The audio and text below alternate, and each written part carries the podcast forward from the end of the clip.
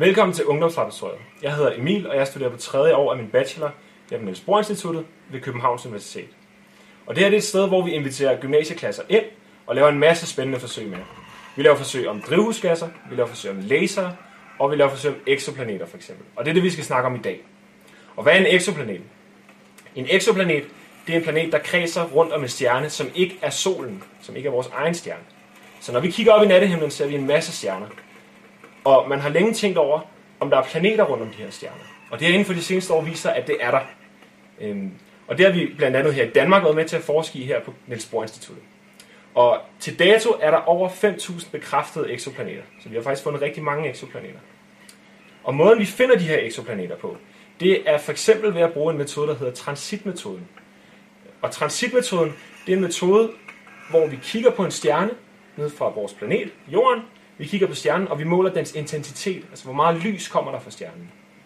Og hvis lige pludselig, at det her lys, det falder i intensitet, og stiger igen til den intensitet, det var før, så lige så kommer et dyk i intensiteten, så kan vi regne med, at det er en planet, der ligesom er gået ind foran den her stjerne.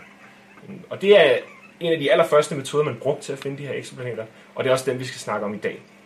Vi har et forsøgsopstilling her med et solsystem, som vi har prøvet at efterligne her med 3D-print.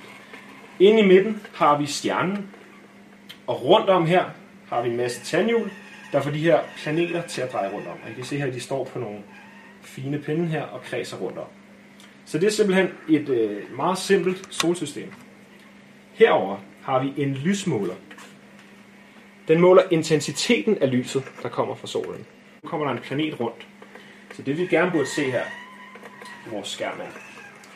Indtil videre ser vi en helt almindelig lysintensitet. Det er altså det lys, der almindeligvis kommer fra solen.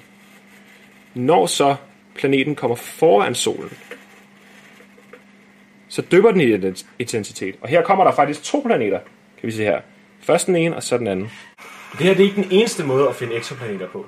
Der er også en metode, hvor man kan kigge på en stjerne og se, om den står og vrikker lidt fra side til side. Hvis den gør det, kunne det indikere, at der var en tung planet, der kredsede rundt om den her stjerne. Fordi at den tunge planet ville hive lidt i stjernen, alt afhængig af, hvor den var henne. Og så ville vi se den stå sådan her. Så det er også en måde at finde eksoplaneter på. Og hvorfor er vi så interesseret i at finde eksoplaneter? Det er vi selvfølgelig blandt andet fordi, at vi godt vil vide, om der er liv i rummet. Det synes vi alle sammen er spændende. Så det her det er et af de forsøg, vi har her på Ungdomslaboratoriet. Hvis du er interesseret, så kan du gå ind på Ungdomslaboratoriets hjemmeside og booke en tid til din klasse. Jeg håber, vi ses.